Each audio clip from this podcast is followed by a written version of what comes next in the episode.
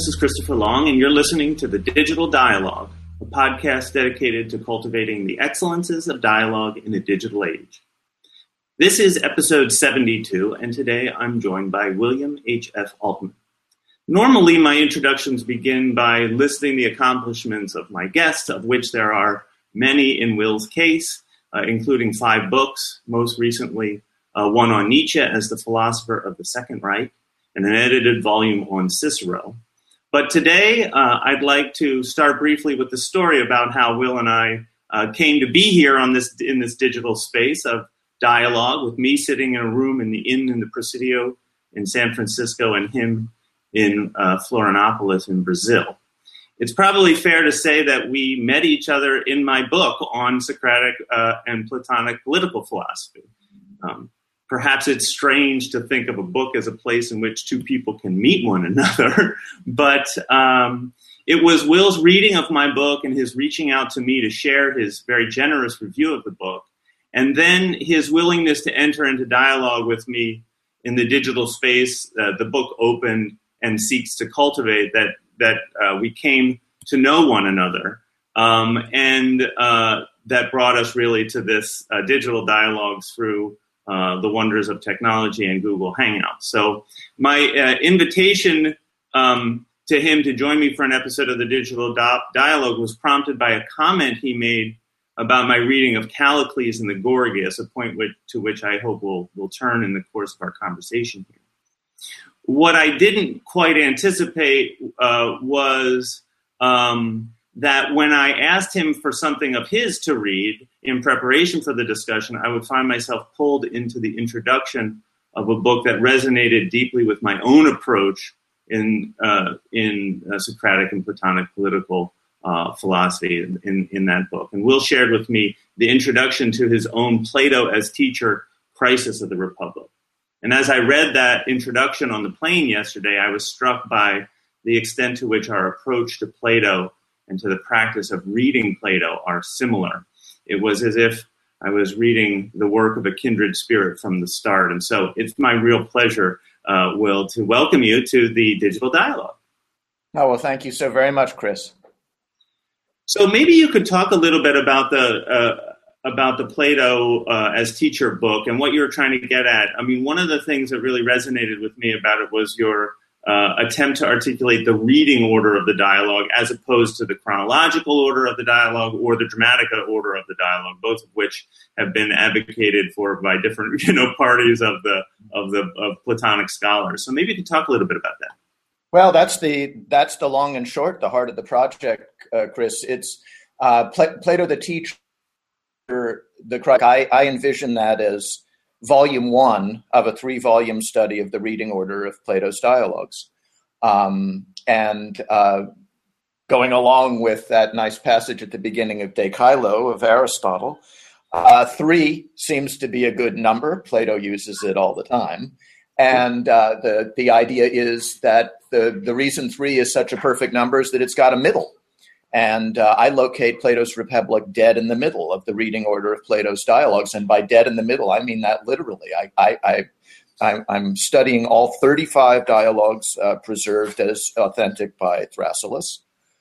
I'm justifying the authenticity of a dialogue like the Cleitophon on the grounds that it directly precedes the Republic in the reading order of Plato's dialogues. So, kind of mounting an ongoing uh, defense of the dubia on the basis of the reading order. But the three volumes then, I started with the middle with the Republic, saying that this is the core of what Plato's Plato the teacher is trying to teach us. And right now I'm finishing the monstrous difficult one, which is volume volume two deals with the post Republic dialogues. Wow. Uh, and um, that's going to if if Lexington is going to stay. I, I think they're going to have to give me two volumes because I think we're going to go over the 650 page limit that they've got for an individual volume. And then I'm saving the fun ones for last, which is what I guess we'll be discussing today, which is the ones that lead up to the Republic, including the Gorgias. And, and I mean, there's a great deal of overlap with the traditional view. All of the dialogues that are generally regarded as late by the chronological perspective, I put at post Republic But I also put the first tetralogy of Thrasyllus because anybody that's going to take reading order seriously has got to interpret, interpolate sophist and statesman between Euthyphro and Apology. Mm-hmm. And indeed, one of the coolest ideas in that the volume I'm writing right now is that the philosopher is not missing. The philosopher is the apology of Socrates, which directly follows the sophist and the statesman, and that you're designed to realize that the Eleatic stranger, much like the Athenian stranger and Timaeus, does not speak for Plato. And in fact, the whole idea of the post Republic dialogues is to, the title of the book is The Guardians in Action. Uh-huh. Plato, the teacher, and the post Republic dialogues. And the, and the idea is that Socrates wished to see the guardians in action at the beginning of Timaeus comes true when the reader actively becomes the combatant of the cosmological physicalized that we get in you know first in in Timaeus and then elsewhere so that's the volume i'm writing then now and then the other one so so we're looking at all 35 dialogues that plato I declare myself an agnostic on the question of the order of composition, um, and that I. But I, but I, I, insist that I'm I'm not creating simply a new paradigm. I'm I'm reviving a very ancient one because, as we all know, thanks to especially to Nick Denyer, who uh, you know kind of revived the Alcib. Like you can't do reading order without the Alcibiades major being genuine, because the justification for that simple dialogue is it's the first dialogue that Plato wants you to read. It's uh-huh. childishly simple. So it's right at the very beginning of uh, the reading order in the third volume. So that that's the basic idea. So the the um, I mean the the approach really presumes that at the core of that the dialogues are really pedagogical at, at heart, right? That in fact uh, Plato has crafted them in, in in such a way as to uh, lead us as readers to uh, be, take an active role in our own lives and and to become uh, to practice the politics of orienting ourselves to the toward the good. So so what is the so the, since you're working on the second the, the it's the second volume, but actually in the trilogy it's the third, right? So. That's when you start with the middle. Almost up because the first is the second, the second is the third. Why not? third is the first. We'll have to we'll have to look at the uh, the order of writing of your own text in comparison. But I mean, you know, the, one of the things that I think is really important about that is the way that the, the Republic itself is crafted is in that um, cyclical uh, sense with the allegories as important um, text that you point to at uh, at the center of it. So there's good justification, I think, internal to the text of the Republic to structure the wider reading of the dialogues in the way that you're suggesting. But so just give us a little quick layout of what, what comes after the Republic, because then we could go to the earlier ones and see what we should have read before the Republic. So well, in terms of the reading order for you. The, the, the, the first step is natural. Uh, you go from the Republic to the Timaeus. And of course, there's something missing. Um, and what's missing is the idea of the good. What's missing is the core of Platonism and justice. Um, and uh, and uh, Critias, of course, follows the Timaeus. Uh, I regard the Critias as complete. Um, I think Plato was deeply influenced by Mr. Critias, but I think that he rejected him. And of course, that relates directly to what we're going to be talking about if we get to the Gorgias uh, because I locate the Gorgias directly after the Charmides, okay. uh, where where Critias is given a chance to introduce himself. Um, and then the dialogue, the reading order of the dialogues falls off the end of the world at the end of Critias. So you've got this missing speech. Where do you go from there? Um, and that is the hardest part, right, right there. Once you get to Theaetetus, once you you recover your sea legs, um, and uh, Sedley and others have showed well that Cratylus leads into Theaetetus, especially when we abandon that silly. It's not a silly idea. I think Plato makes it conceivable that Cratylus directly uh, precedes. Uh, excuse me, that Euthyphro directly precedes Cratylus, but it can't uh, because of the word dawn. Um, at any rate, uh, that once you get to Cratylus Theaetetus, you're okay. Cratylus Theaetetus, then then then you get Euthyphro, and then Sophist Statesman, and then Apology. Uh, I have to do a little uh, a, a, little song and dance when I interpret Hippar- interpolate Hipparchus and Minos in between uh, in between Republic and Crito. Um, but since nobody thinks those dialogues are very important, that's not too crucial. And then you get the Crito, and then following Strauss, I take Strauss's idea that the Athenian stranger is the escaping Socrates, uh, who doesn't follow uh, Socrates' own teaching in the Crito. Um, that's why I call my Strauss book, by by the way, the German stranger, because I think Strauss. The only difference between Strauss and I, he, he likes the Athenian stranger. I don't.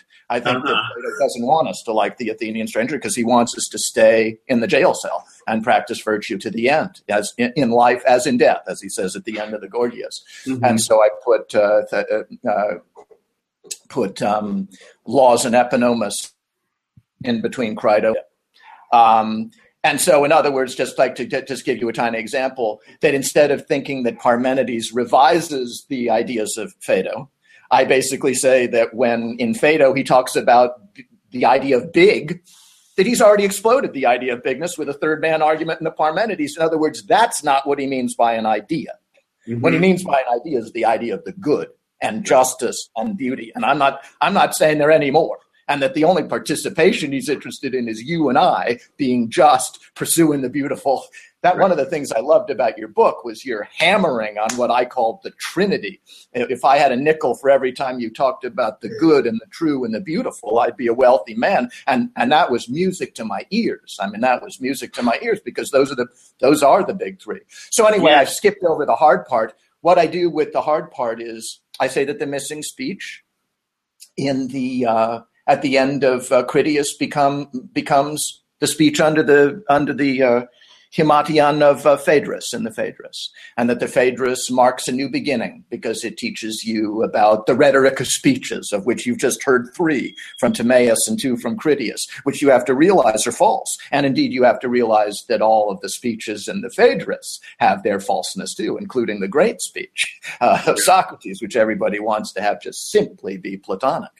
Um, right. And then from there, I go to the Parmenides on the basis of the Antilogike Techne, which is described uh, in the second half of the Phaedrus, where he ref- directly alludes to Zeno as the Eleatic Palamedes. So the Parmenides is the is is a training dialogue. I take it as a training dialogue, but specifically for the Philebus, okay. which is the only dialogue where Socrates undermines the absolute distinction between Genesis and Ousia.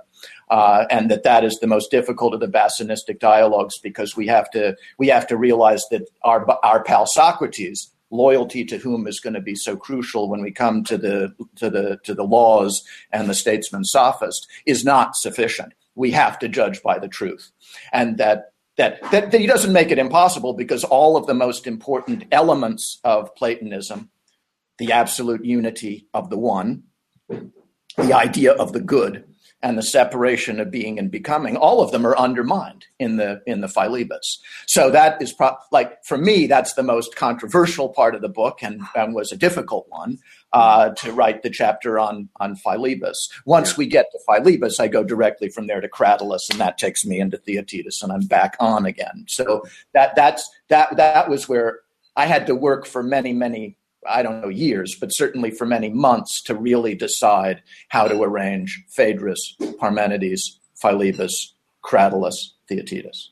Right. But uh, that that's the order of the of the in the in, in the book. What an enormous what an enormous project that is. What about the so I mean in the introduction to the Plato as teacher book, you you push hard on the idea of Plato as a Platonist. And I've always um, you know, resisted this um, idea of, of of Plato as a Platonist because I've been in a kind of polemical, you know, stance with regard to a certain kind of Platonism, a Platonism that, you know, that that sort of uncritically reads uh, reads out of the dialogues a, a, a system of, of, idealism and that that's unworldly.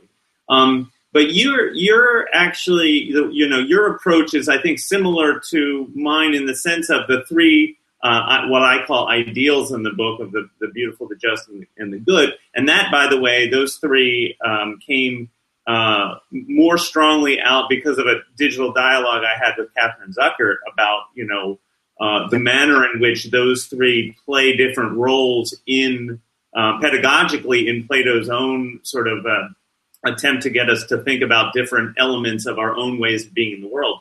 But um, but in any case, the the the the issue I wanted to ask you more about uh, to talk more about was was what you mean by Platonism because um, at one point in the introduction you say you know at the, at the minimum it is sort of the unquestionable existence of eternal being and um, and you compare it to Kant's Ding an sich, and and and and I thought it was a very you know uh, important sort of moment in the introduction to the to the book there. Um, and but my question really has to do a little bit with how how necessary is it to read the the the existence of eternal being as unquestionable. So my I mean this goes to this idea sort of between or maybe your critique of a certain Straussian approach, which sees that as all sort of you know naive, naive thinking, right? So um, maybe you could talk about a little bit about Plato as Platonist in your view. Okay, well, I mean, I guess that that that since you mentioned Kant and you uh, mentioned it. I mean, I mean, you, you mentioned my mentioning it. the, the, nice thing about the trinity of those ideas is that they're not overdetermined. Uh, they leave plenty of room for dialogue between you and I as to exactly what those things are and what it exactly means to say that they're eternal and changeless and permanent objects of the philosopher's eros. Um, that, that and, and and the way he lives his life or she. Um, so I don't think I, I, don't regard it as overly constricting to say that there exists a a, a distinctly other realm, uh, which is the realm of of truth, uh, that is outside of this cave of ours uh, in which we are participating now, looking at these shadows in our computer screens. Right. Um, whereas the real dialogue with Plato and Platonism is going to go on for a long time. Yeah. Um, part of it, of course, for me is polemical. Platonism has been under attack, especially coming out of Germany, uh, for a long, long time, and uh, I'm resisting that. But I'm also resisting, as you would say, the the attempts in Anglophonia to uh, to to defend the theory of ideas, especially in the form of somebody like Cherniss.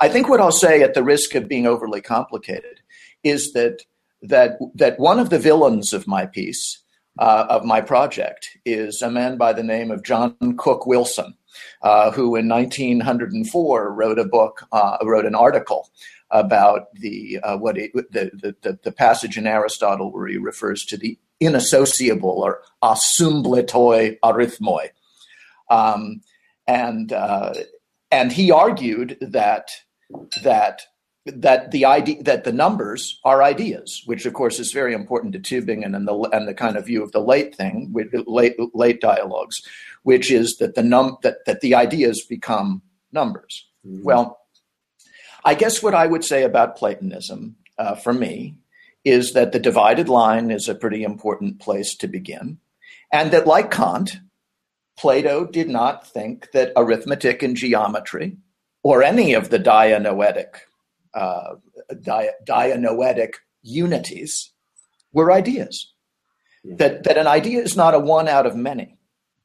That the one is the one, and the many are the many, and the and the monadic one, uh, not to be confused with the arche of Tübingen, but simply the arche of arithmetic described in painstaking detail in Book Seven of Plato's Republic as the essence of arithmetic that experts of the subject won't allow you to divide because when you divide, they multiply. That one, that one becomes the key for me to Platonism in the sense that the one is not an idea.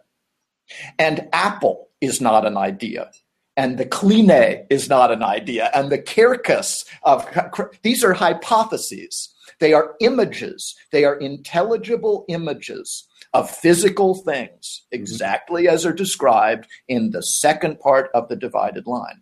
And the core of my interpretation of the Republic, and I think of Platonism, is to realize that the second half of the divided line, the dianoetic section that has to use hypotheses and images, is the shorter way.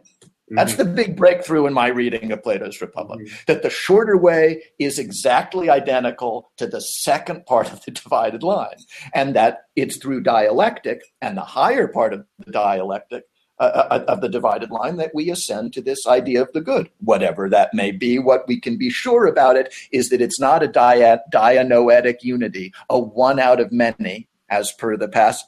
One of the great passages in Plato is where he anticipates. It's Kant. It, Kant is a Platonist, as far as I'm concerned, or Plato is a Kantian. I don't care which I one mean, it is. Do you worry that? Do you worry that? Um, I mean, I think you, I think we're actually very similar on on this point. I mean, my my my issue is that every time I feel myself being pulled to this idea of you know the eternal uh, and you know and looking at uh, the good, the beautiful, and the just as um, uh, metaphysically eternal um, ideas, I worry that um, that it, that's going to have a, a negative impact on our uh, on this world and our time in in the cave and our time you know and so the diminishing of the importance of our time here is something i always worry about which is why i emphasize the notion of ideals rather than ideas and the erotic nature of No, no, I saw that you were deeply influenced by, I think, what's the best part of Zuckert's book, which is, I mean, uh, other than the, the, the, the, trailblazing willingness to look at all the dialogues, which of course was, so it was music to my ears. It was like, I don't think I could get published without Catherine Zuckert uh, having Yeah. kind of blazed the trail. Which is great. Um, but but anyway, you, you, no, you're you're hitting the nail right on the head. That the, the the thing to realize is that that that we can we can put the idea. The, the way I look at it kind of is like this, Chris, is that within that trinity of ideas, that the first one he teaches you in the symposium, which is in the first volume, you fall in love with beauty because it's the most accessible. And in fact, he says that later in the Phaedrus. It's the one that's, it, it brings us up. We soar through Eros too. And, and he's going to preserve the idea of the good is absolutely transcendent, no question about it. So, Right. that, so your discomfort is justified in the sense that, but unlike a Neoplatonist, he is not going to call us to be moths drawn to the light of the good in a self immolation, self transcendence that is going to reduce this world to nothing. Plato is vitally interested in what we do in this world, and that's what justice is. Justice means to go back down into the cave. It's not about the creating a fraudulent unity of the three imaginary parts of your soul based on the hypothesis of the law of non contradiction. All of that is on the shorter way that justice compels us to go back down. So my Plato is eminently political, eminently worldly, but it's worldly action in the light of the good. Right. It's predicated. It's. I lived for many years in in uh, in, in Lynchburg, Virginia, where Jerry Falwell kind of created yeah. this monstrosity. One of the things I always wanted to say in Lynchburg. Uh, never got to say on the mountain is that Jerry always used to fulminate against se- secular humanism. And what I wanted to point out to Jerry Falwell with respect to secular humanism is that secular humanism is a completely God oriented idea. You can't even have secular without the eternal. And Right. you can't have humanism without situating us between gods and, and, and, and, and, and, and animals.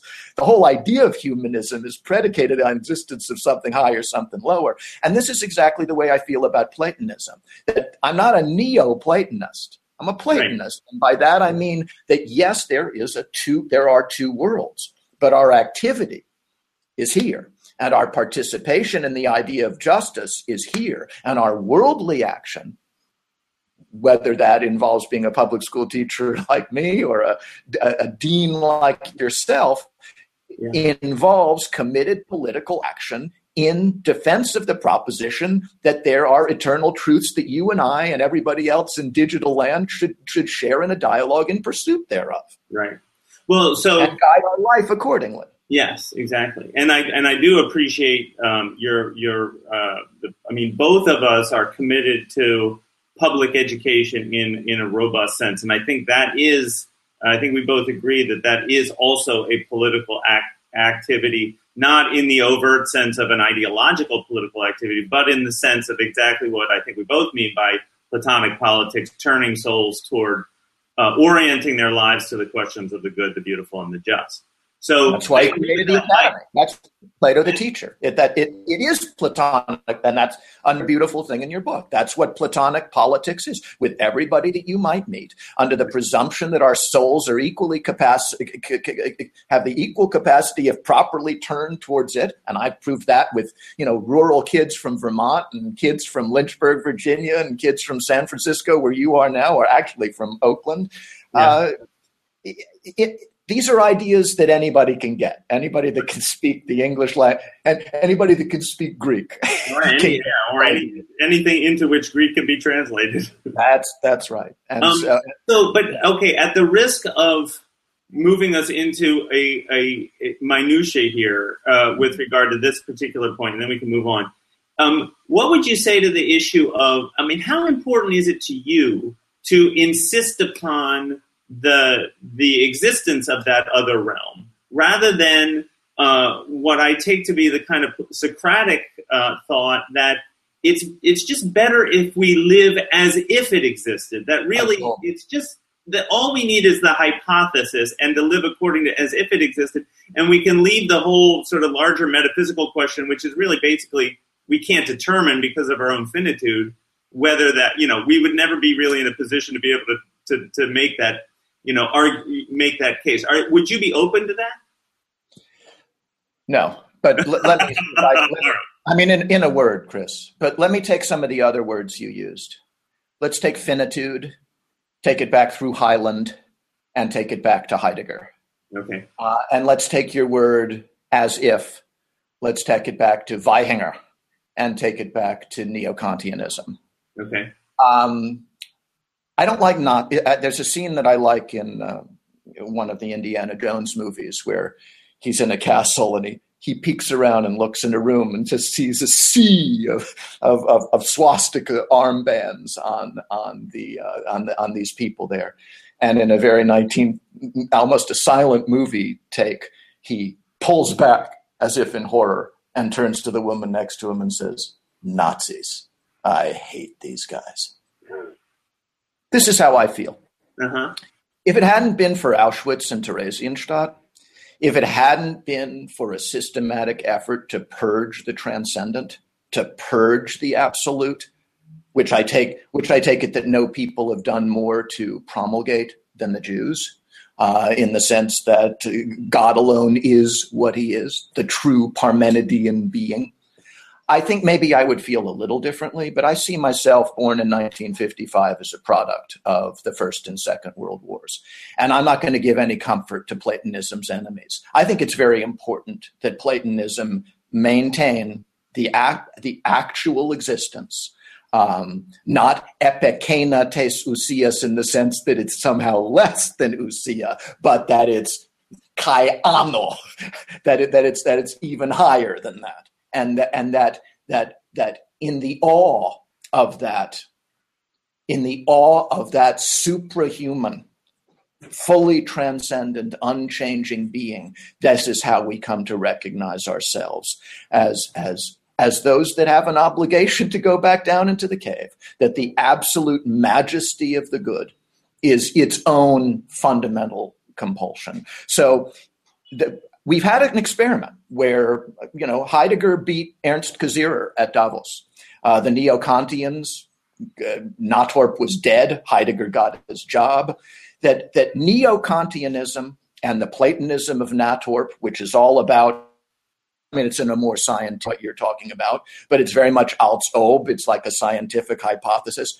My my own feeling is that Platonism is a great and powerful thing that you can measure an age's greatness by its commitment to Platonism, and that, quite frankly, even the good guys in Germany in the 1920s weren't Platonic enough, and that that was why the Nazis, Heidegger, etc., were capable of winning, because you have to have a robust commitment to the absolute majesty and autonomy of ousia and that I take it that that is what Plato, more than any other philosopher, uh, taught. But I don't see it. The only olive branch I can offer you then is that that I don't see it as justifying escapism, cosmological mysticism, and a variety of other. I think that Plato fully anticipates exactly the horrors of the 20th century, especially in the laws, which I take to be a police state funded by a kind of theological, political, quasi cosmological. Quite simply, if God is going to be the structured order of, of the cosmos, and if the theos aner, the divine man, is going to be he who can lead, you know, Clinias and Megillus to create a nocturnal council to create this police state, I think it's really important to have a robust theory of ideas to say that that is not Platonism, my friend. Mm-hmm. That we're not going to let Critias put a speech in the mouth of Zeus at the end of Critias. We're not going to allow the Athenian stranger to create uh, Magnesia. We're not going to be fooled by Dehiris and the various remarks in the in the Eleatic dyad to allow the politicos to kill, to banish, to confiscate, as long as he does it with science, that we're going to resist that. And that the only way to resist it is to have a very plain, plain commitment to the idea that nothing in the world truly is. Yeah. I mean, I think I, I, I, can see um, I can see that that strong, and I can and I can see it. I mean, actually see it on your face that strong commitment, and I and I I think there's something really important about that. I the thing I worry about with regard to that is where where do the you know there another reading of what happened in uh, Nazi Germany and what happened all over. I mean, uh, not well. What happened in Nazi Germany? Let's just stick with that. Which is that a certain kind of ideological viewpoint that was certain about its own certainty, um, you know, was was permitted to uh, take control of you know a certain population of people. So there. Yeah, okay, I get that, but but okay, we we we we we've we that uh, that that that. I, I guess the way I would put it is you've got to be certain that the Nazis were wrong. Like that's it. Yeah. Like that's the, that's no, the great lesson. right. Right. And, and where do you get the toehold for that? I mean, that's the question. Where do you get the toehold for for that? I mean, for uh, let's say even something like a Martin Luther King Jr. Where does he get his ability to pull out of you know to to, to appeal to something higher than the concrete you know system of racism that's that's that's operating let's say in the United States. I've been, I've been to the mountaintop. Right. You know, I've been to the mountaintop, but now I'm coming back down into the cave. And if they shoot me down on the on the balcony of Memphis, I will still have seen the equality of all souls uh, uh, under God, and that nothing is going to change that for me. Right. But how do you how do you resist? I mean, in that robust Platonism, how do you resist the dogmatism that sometimes can take root and that can cut off the kind of erotic relationship to those ideals?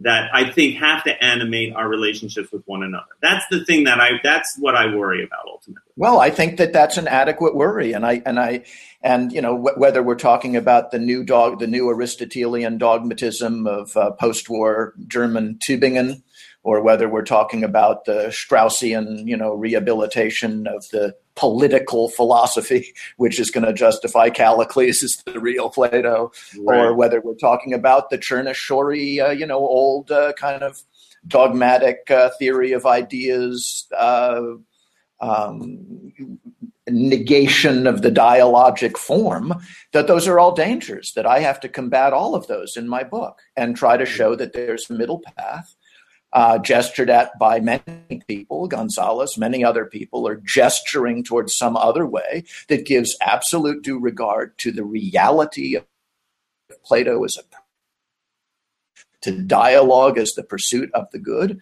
but that also has a clear sense that you've got an obligation.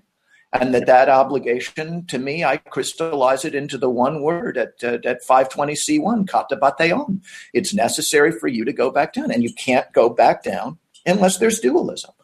Mm-hmm. So to me, dualism prevents dogmatism about this world. Yeah, and I the, think that. I yeah, I, I, can see that. I think the. I mean, then we. Well, I think we both agree that the the question of the erotic and the an our as finite beings erotic relationship to those that that that other world is critical. I mean, I think for, for me, that's what keeps it from being becoming dogmatic. The presumption that we actually have grasped it, that we have control of it, that we could deploy it politically. That's oh. that's uh, and that's of course politically in, in, in, a, in a um, you know secure and dogmatic way. Right. And that's exactly what's going on in Timaeus. It, it, what stirs the guardians to action is the deployment of something ideal like yeah. for the justification of a cosmological harmonious monism in the Timaeus, for literally political murder. Right. In and then for the creation of a police state and the laws, all of those involve the the the the apparent language of the ideas, but making them immanent. Yeah. In, okay. the physical right. world, which is exactly what he wants to prevent you from doing, precisely right. for the reason that you're saying, is that that that that that a dogmatic uh, that that that that to be dogmatic about the existence of the ideas in the other world frees you up to be highly critical of everything going on here whether right. it's the inequality of women or the existence of slavery or whatever it might be and that and that he doesn't want to invest things of this world with the uh, what would we call with the with the, with the the numinous glow of the ideas much to the contrary. That's exactly what stirs the guardians to action what he tries to prevent. Right. To to keep open the possibility of our awareness of our ignorance, of our awareness of the radical finitude of our of our ability to think and our absolute ineradicable eros and certainty that there must somehow be something higher uh-huh. and that this he seeks to kindle and to to build a life around and i think has been has done so successfully in the dialogues uh, when read as a whole. Right. Well, and also, and now this maybe can get us back to the uh, Basanistic uh, issue that you're that you raised in in the uh, that animates really a, a, a part of that uh, Plato as teacher book. Um, I mean, it is uh, what's critical about the reading that you're offering of Plato, and that I think I'm trying to uh, articulate as well, is what it demands of us as readers. And so maybe you could talk a little bit about that with regard to that. And that might get us back to the Callicles question and, and, and what, you know, so the conversation we're having on, on the blog as well. What doesn't he demand of us as readers? Plato is the most demanding author that there is. Um, a brilliant, playful, but rigorous teacher who demands nothing except the most rigorous, painstaking capacity to read and, as, as you a great phrase, uh, the, the, the politics of reading. Yeah. And of course, by the way, another thing that you said earlier about how we're meeting in this place, you know, I think I think your words topographical and topological in the way you use them. I think they're going to stand. I think they're excellent words. As and I, and frankly, the only thing I'm only thing I'm hoping will stand in my work is the simple word Basanistic, which goes to the heart of your question, uh, coming directly out of the Gorgias, where Socrates, for the only time in the dialogues, turns to a particular character and says, "Oh my God." If, if you agree with me, Callicles, you, I'm not talking to Gorgias or Polus here. If you, if you agree with me, I'll know that what I'm saying is true. You're, you, how, how grateful do you think I would be to have a touchstone, a, a, test that would show me that my soul was really made of gold. Because in that, in you, I've found such a thing.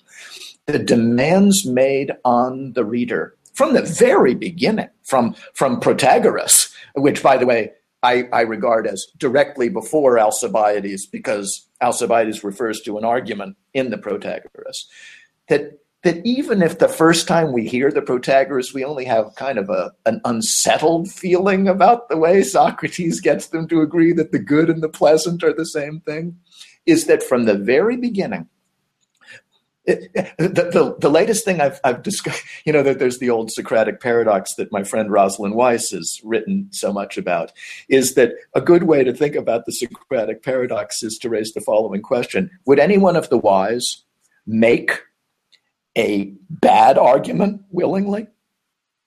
Mm-hmm. and the answer is yes, because Plato does it all the time. Right. And he demands and tests his reader. He makes he, sometimes he embodies a bad argument in a person like Timaeus, or or which doesn't mean to say there can't be a truth there, even in the Athenian stranger, although used for a fraudulent purpose. He demands perpetually that we scrutinize.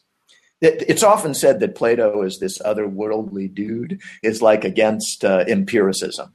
Right. As a teacher, Plato is a dead, dead certain empiricist. Well, and I think that that yeah, one of the issues there that I think is is interesting that this is kind of that that that that your comment on the blog has focused the first the very first one by the way. So thank you thank you for, for doing it. Um, focuses on Callicles is is really very you know the more you emphasize this point about a touchstone and the need for a real partner in dialogue that will you know uh, will be a kind of touchstone is uh, I think really important. And I think you know um, uh, it's also been interesting to hear Marina McCoy's uh, you know response uh, uh, to you in that, and and I think you know obviously she's open to the idea that um, that that Callicles is, is changed in a different way than than than uh, than at least I originally kind of thought. Um, do you want me to say something to that? Yeah, yeah. What What do you want me to say? I'm not quite sure. I, I, I don't. I just. Uh, I was. I was going to push that that line uh, a, a, little bit. I mean, your point about Callicles with regard to uh, with regard. So, mean, your your what what happened, or your comment at least is is uh, rooted in the idea that I suggest that Callicles doesn't quite come as far as we might uh, as we might wish with regard to you know what he's learned. And, and you're suggesting I, I don't do him enough justice with regard to actually looking at at how far he might have come. Well if, if, if, you i think you should realize that by criticizing by, by, by criticizing Chris Long for not admitting that Callicles could turn into Plato, that's that's hardly a strong criticism since nobody thinks. no, no not, I'm not oh, taking it as a strong. One. Actually, I, I, as an opportunity for I, I think the, the, the best part about the comment is the, the the idea that we have to think about what the figure of Callicles means for us, and we're we need to have that conversation. Sure, and and I, I, I, guess what I would say, just to make sure that the name Cicero gets mentioned, yes. is that that that I think that in the dialogue with Marina, and I hope that uh, we can talk sometime too, Marina, because I really enjoyed your comment and and your work. Um, is that um, that one of the things that I've learned about Cicero is that well, Cicero begins his De Oratore with the claim that only a good man can be truly eloquent. Now, he knew perfectly well that there were a, there were a, many many eloquent men that were wicked, right. and of course, there's plenty of evidence that it's possible to be a truly to, to be an eloquent person and be bad. Hitler springs to mind. What I think that Cicero is driving at is that there are certain propositions that are so difficult to argue that if you can argue them, if you can put them across, you will ipso facto be eloquent. I think that Cicero said the smartest thing about the Gorgias that anybody has ever said, which is in De Oratore, where uh, one of his characters, Crassus, says, I've always found it amusing that, uh, that, that Plato was never more eloquent than when he was making a speech against rhetoric in the Gorgias, uh, because to me that shows the playful element and to think that we can dispense with rhetoric that of course was a nice thing in your book to think that we can dispense with that that we can dispense with being dean that we can res- dispense with creating digital dialogue that we can dispense right. with discussion that this is to truly miss the point yeah. in a radical um, and and of course uh, cicero is a guy that went back down into the cave learning rhetoric is part of going back down to the cave. That's why justice and rhetoric are so intermingled in the Gorgias you can't have one without the other if justice means going back down into the cave. Right. Uh, because you have to do that. You have to, with everybody that you meet, a point that you insisted on beautifully again and again, with everybody that you might meet in the, yeah. topo- in the, in the topology of Socrates. At any rate, I, I, I, I, I I, I, wanted to bring Cicero in, and now i am a little scared that I've lost the thread of what well, you were. I think the, the, the, and maybe we could go to. You said you wanted to look also at the end of the Gorgias, the some uh, passage with regard to the the whole oh. Callicles. Oh, good. Well, I will. But I just remembered yeah. the point coming back through Marina is that my mm-hmm. claim is that if there were a, if that that if Plato the teacher has his students read the Gorgias, and that after they've read it, he simply says, "What do you think Gorgias did next?" Now Plato knows what Gorgias did next. Right. he turned into me, but they don't know that. they don't know that. So my claim is that in the debate between Marina and let, let's let's just make Marina and Will like stand-ins and ciphers for imaginary young academicians. What I'm claiming is the kid that plays Will's part that actually has to make the argument that Callicles turned into Plato because what Socrates is saying is true, true about the touchstone, true mm-hmm. about the message, that that person would automatically be eloquent because it would take more eloquence than I've got to put that point across. it would require true eloquence to put across the point that yeah. because, because not just because of Nietzsche and Dodds, but for many reasons, people can easily find old Callicles attractive. In fact.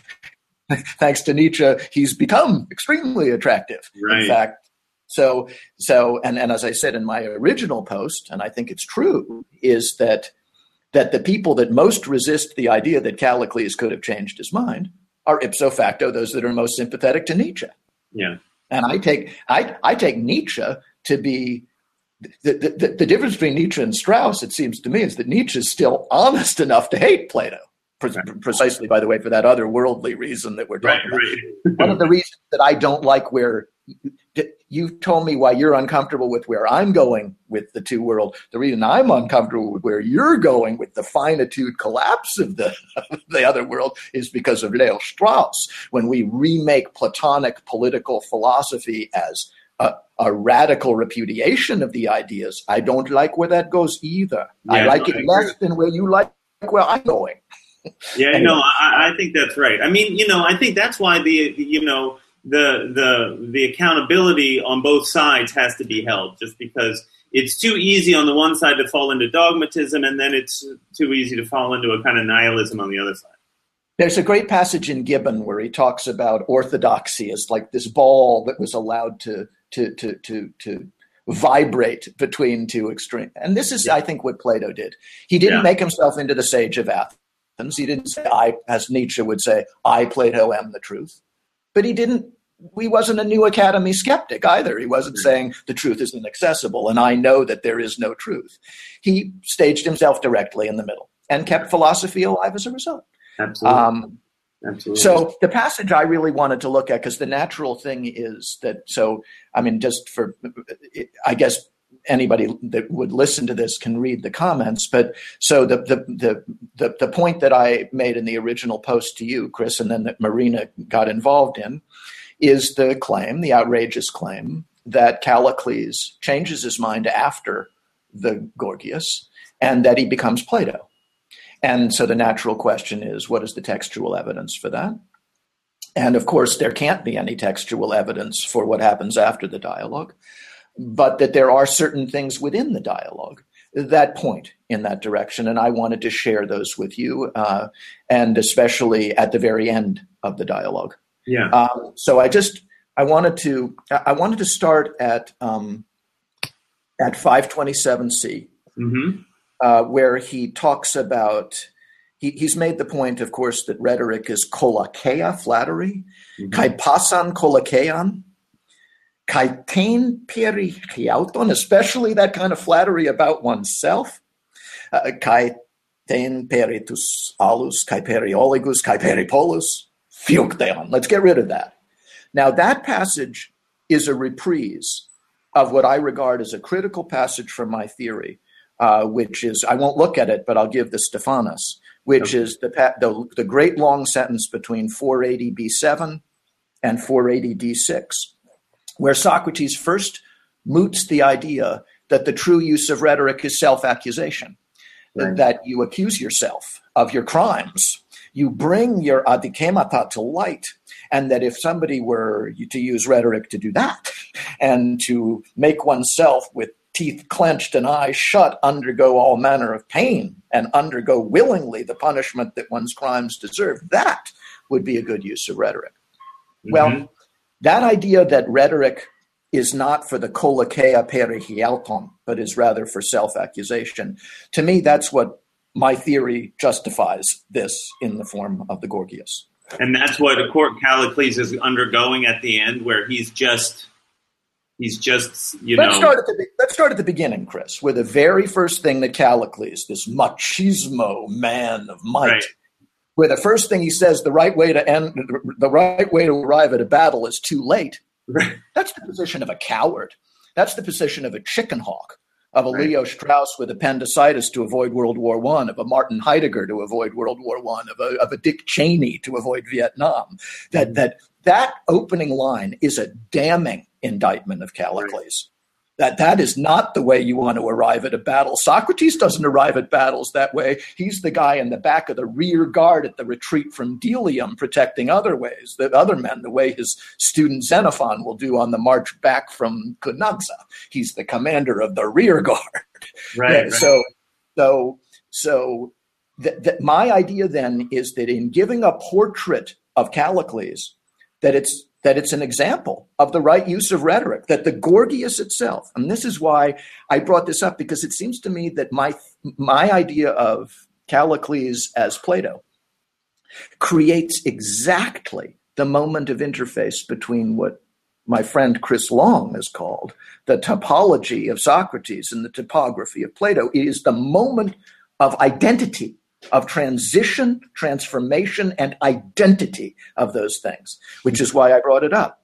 And so you've got the, so right at the very end, he refers to that critical passage. And so to, to, to, to, my mind, then, the, the words of Shakespeare in As You Like It come to mind, where Oliver says, when somebody asks, Was it you that killed him? He says, Twas I, but tis not I.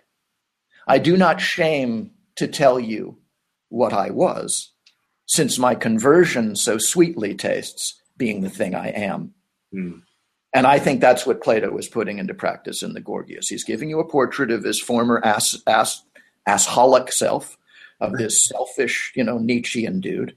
And then Mhm. he's saying, and, and by the way, just because I now feel good about it and can write this dialogue doesn't mean that I didn't experience shame in Yeah. making that transition. I did.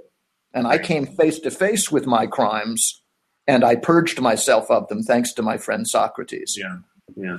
So, and, and that these these dialogues that I've written are that you know. Uh, well, certainly this one, but yes. Yeah.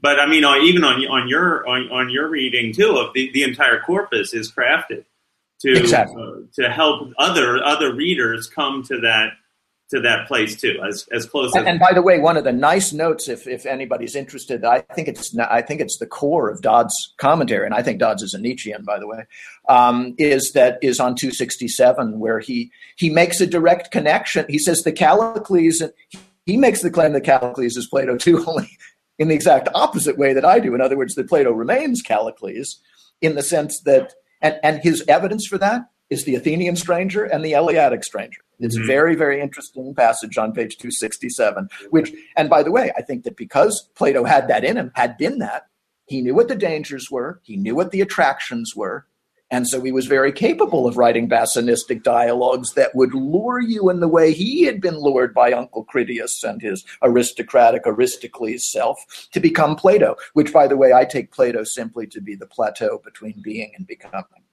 yeah yeah for what it's worth. No. Anyway, the, the, the clear reference to that important sentence is where he says, "Kai te rhetoricae huto chrestion," because those are the exact words. How how shall, how is it necessary to use rhetoric? For justice always, as well as kai ale passe praxe, like everything else. Now, final bit. Emoi un pethomenos, so being persuaded by me, So he's talking directly to Callus, Callicles.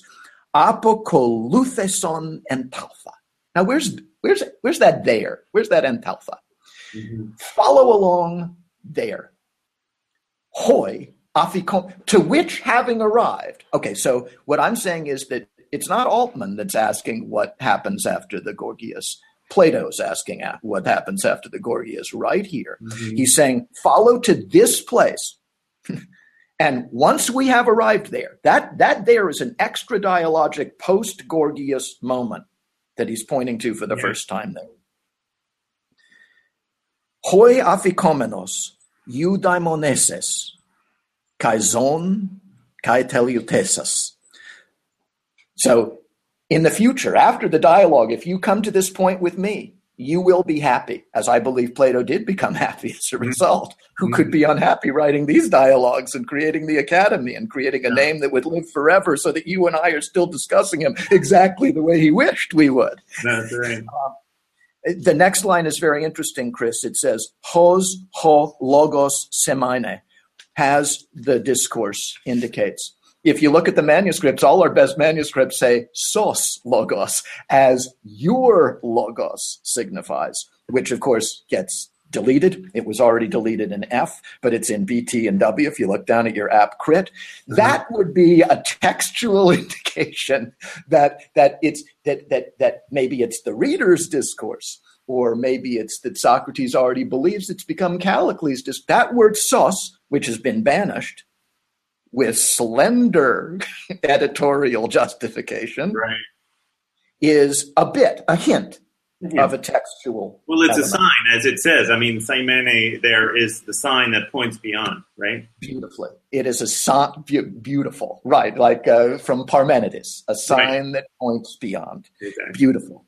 Exactly. Kai, then he says with the imperatives, easuntina, Okay, so this is a nice little passage, which I won't read all of, where he's basically saying, subject yourself to being punched in the head and being slapped and turn the other cheek, etc. And that, that you got to be to be brave.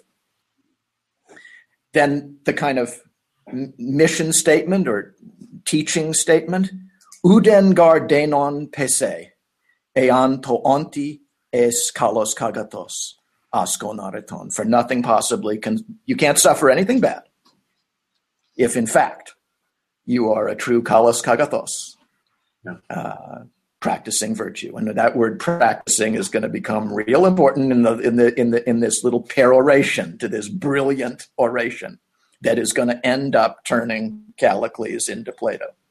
Here's the key sentence. Kai epeta huto koinei askesantes tote edei eando que krenai. Epitesometatos politikos eho poion anti We will turn to politics or whatever it else seems best to us at that moment. The first, the word kai epita. And thereafter, okay, that's yeah. after the dialogue. He's already looking forward what's going to happen next. Kai epita, huto koine you and I together, because I'm not going to be taking a single step right now without you, my friend. My, topo- my topology is about to turn into your topography, and they're going to mm-hmm. become one here. Yeah. And that and and that that thereafter, only in common, having practiced. But an, another reference to time, tote ede, then indeed, in this moment that I'm gesturing to, this extra dialogic moment, Nothing could be clearer than that this sentence is pointing beyond the dialogue to what happens next. Tometa ta meta tauta, that things that come now. And you read that introduction because that's what I'm saying the Cleitophon just is. That like ta meta tauta, right. what comes next. Uh, right. is what comes next, which is already the message here. Um, He leaves it open. We will turn to the politikos. We will turn to ta politica or whatever else seems best to us. Maybe what will seem best to us is to create an academy. Maybe what will seem best for us is for you not to go into politics in Athens, Plato. Maybe what will, maybe what will seem best to us is for you to become a writer of dialogues that will lead other people to make this crisis and this decision. Um, by the way, that that that question of what Plato and Socrates will do together, that's the Basanistic passage. So I will just say 526a2 to c5. That is that justifies what Plato and Soc- what Plato and Callicles will do together. Justifies the Basanos passage, uh-huh. and that what we will do. That passage, in other words, where he leaves open whether we will go into politics or not, that passage relates directly to the uh, to the to the. Oh, I, I think I got those numbers wrong, Chris. Yeah. The, the Basanistic passage is 486 E5 to 6. That's just where he says that it will be true if you agree with it. What we will do together at the 526 A2 to C5, that's just a page back. Right. That's where you've got that interesting passage where, where Socrates allows that it would be harder to be just if you went into politics, because if you actually had power, the temptations to be a wicked guy would be so great. And that all, but, all, but it has been done Aristides did it, and so maybe some future guy could do it. But on the other hand, there may be another road, which is like that of a philosopher who minds his own business and doesn't. You know, one of the key things for me, Chris, is to realize that the reason that Socrates doesn't go into politics, and and and this uh, this I I, I felt I, if I had a criticism I can say to your face, it is that that there's a deflation, there's a tendency to deflate the divine sign as the, yeah. the sole reason that Socrates gives for not going into politics. As he tells us in the Theages, it's completely apotreptic. He says it again in the Apology, and he makes it clear in, in the Republic that he intended to go into politics, but that the sign stopped him in the bridle of Theages passage at 496. It, that, that Plato's excuse for not going back down into the cave in ta politica, in the literal sense, right. is the sign stopped me. As I say somewhere in Plato the teacher, what's your excuse? Right. You've got the physical deformity of Theages, in case you're, unless you're from a crummy little city and you and I are from the most powerful city in the world. Right. It's like, what's your excuse? And, and that it seems to me that Callicles and Socrates together create something that's more political than the guy that minds his own business, minds his own affair, and goes directly to the islands of the just. It's a more political path that Socrates took, political in Chris Long's sense. Yeah, no, I think that's right. It's educational. It's yeah. directed to everybody. It's demanding action. Um, so, um, so, so then we will take counsel since we were better able to do it than now. So the contrast between now in the dialogue where you and I aren't even saying the same things about the most important things. I don't think I'll read the rest of the passage, although it's pretty nice, especially when you get down to the end about how we will uh, that that that that well at the very end of the passage where he says, "Let us therefore follow in this thing. Let us follow this thing. Tuto un hepomata, uh, uh, kaitus alos parakalmomen."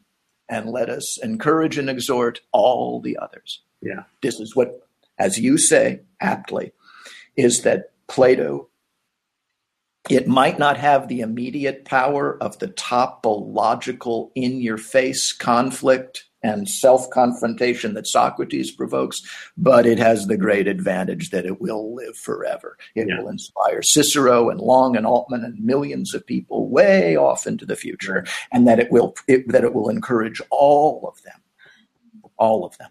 And so that that that would be my textual um, that that the contrast between tote de and nun uh, and, and, and, and nun, the idea of koine and what seems best to us, right. is pointing directly to the telos that my question is designed to take us. In other words, is it possible that that Callicles or Callicles a brilliant man who has left absolutely no trace in the historical record.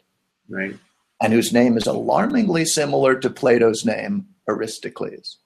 Yeah. In a dialogue that immediately follows Charmides, at least according to my reading order theory, the dialogue in which Charmides and Critias, Plato's own family, is introduced, as Socrates explains, to an unnamed Hetaeros, who, by the way, I also regard as Plato. Uh, uh that's not my idea. That's uh, Lawrence Lampert came uh-huh. up with that uh, that the unnamed Hetaeros in Charmides is Plato, naturally interested in his own family, and that that that uh, you know I think Shakespeare put it best that that that you have to go through that conversion of self criticism, self scrutiny to be remade on the other side, and that and that and that one of the beauties of looking at the late dialogues, starting with Timaeus, it, it, it, Charles Kahn, um, who you know, coined the term proleptic, which I thought is one of the most brilliant ideas. I completely steal it, borrow it. Yeah. Kahn's new book is called Plato and the Post Socratic Dialogue Return to the Philosophy of Nature.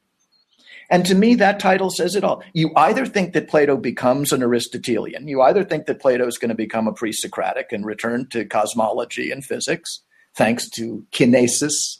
The soul is kinesis in the Phaedrus, to cosmology, the whatever it is in the book 10 of the laws. You either think that that's his direction or you don't. My feeling is that Plato is not a pre-Socratic. He mm-hmm. was a Socratic, and that that meant a rejection.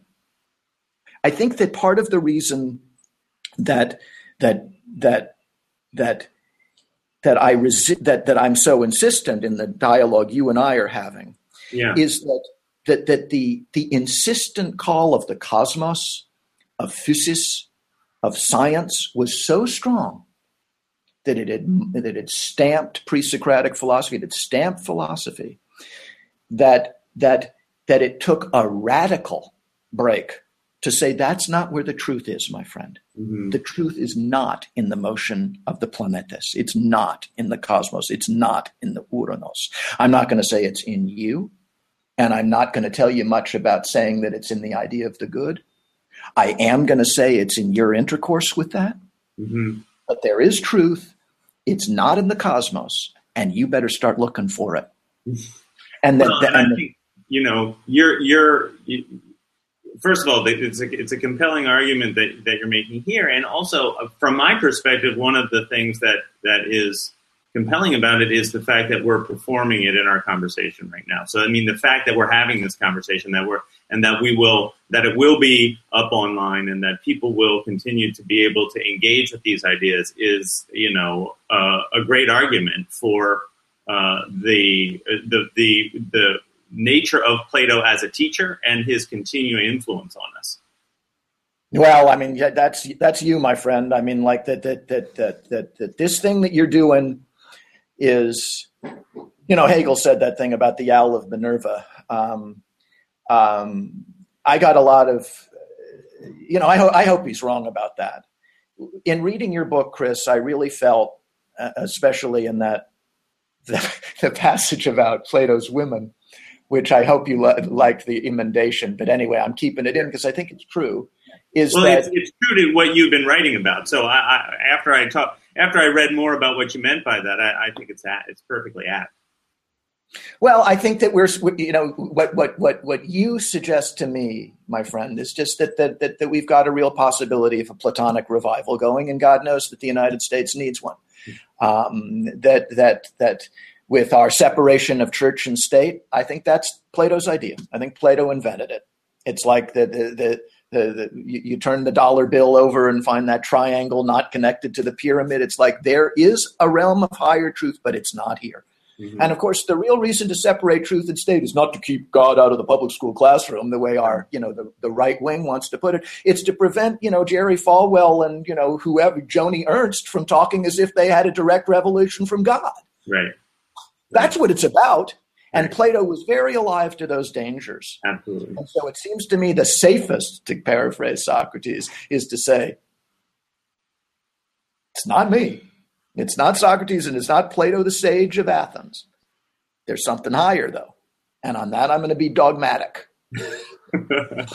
well, that that's great, and and I really uh, have uh, I appreciated your your review. I appreciated your willingness to enter into the uh, uh, conversation on the blog, and I really have appreciated your your conversation here, face to face, as much as face to face can be through mediated by the digital. And at some point, I'm sure we'll have an actual face to face conversation, and I will look forward to that too. I'm saying goodbye to my wife who's going to work. Love you, sweetie.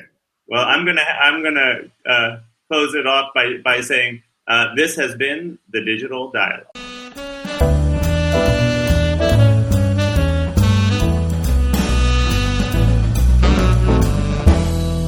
The Digital Dialogue is produced under a Creative Commons non-commercial share and share alike license. You can find all the episodes of the Digital Dialogue on www.cplong.org where you're invited to listen and leave comments and engage with other listeners. The Digital Dialogue also has a Facebook page at www.facebook.com slash digital dialogue. This has been the Digital Dialogue.